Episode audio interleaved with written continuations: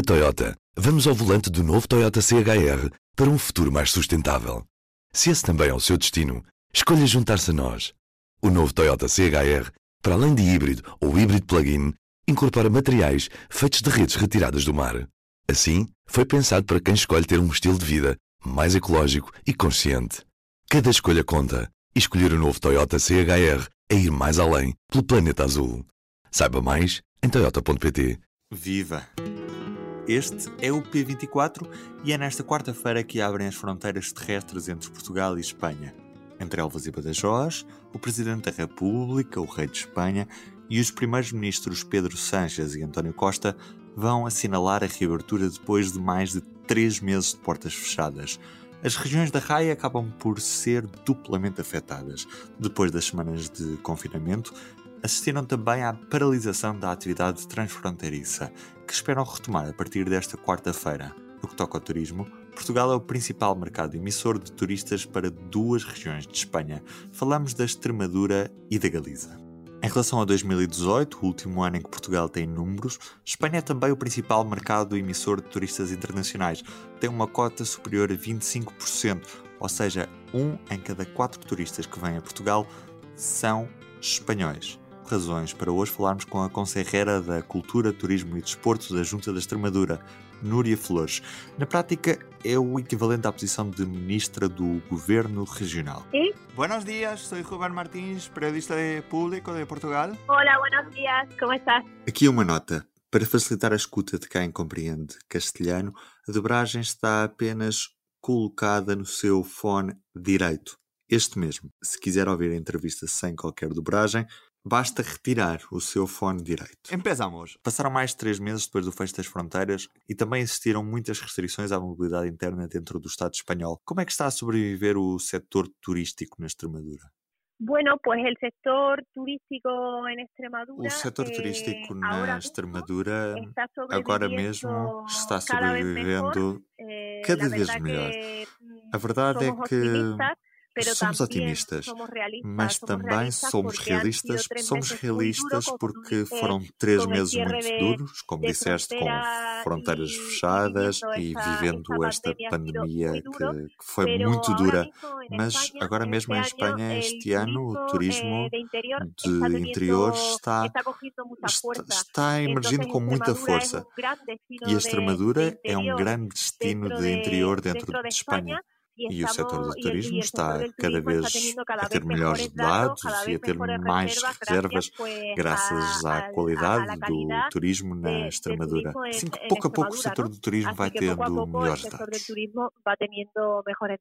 O setor já está a funcionar em pleno nesta altura ou ainda há espaços fechados?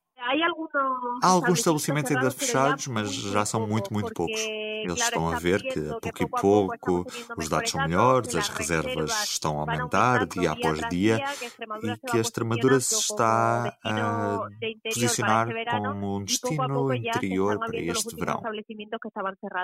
De todos os mercados prioritários da Extremadura, em 2018, Portugal representava 17,27% dos turistas estrangeiros. Como é que vai ser este ano? Esperam que se mantenha esta percentagem de turistas portugueses? Pues mira, eh, Portugal, como tú bien dices, es el primer mercado emisor como disseste, é o primeiro mercado emissor de turistas estrangeiros à eh, Extremadura. haciendo Ao fazer fronteira a Extremadura com Portugal, conseguiu ser o primeiro emisor. mercado trabajando E nós estamos a trabalhar com a Secretária de Turismo, Estado do Turismo Rita, portuguesa, eh, a Rita Secretaría de Mar, Estado para el e Turismo estamos a en trabalhar com ela uma estratégia conjunta com a região do Alentejo e a região centro de Portugal e também com a Extremadura, claro, para, para que essa, eh, essa estratégia se repercuta el num aumento de turistas portugueses na Extremadura en e também num aumento de turistas extremanhos em Eh, Portugal.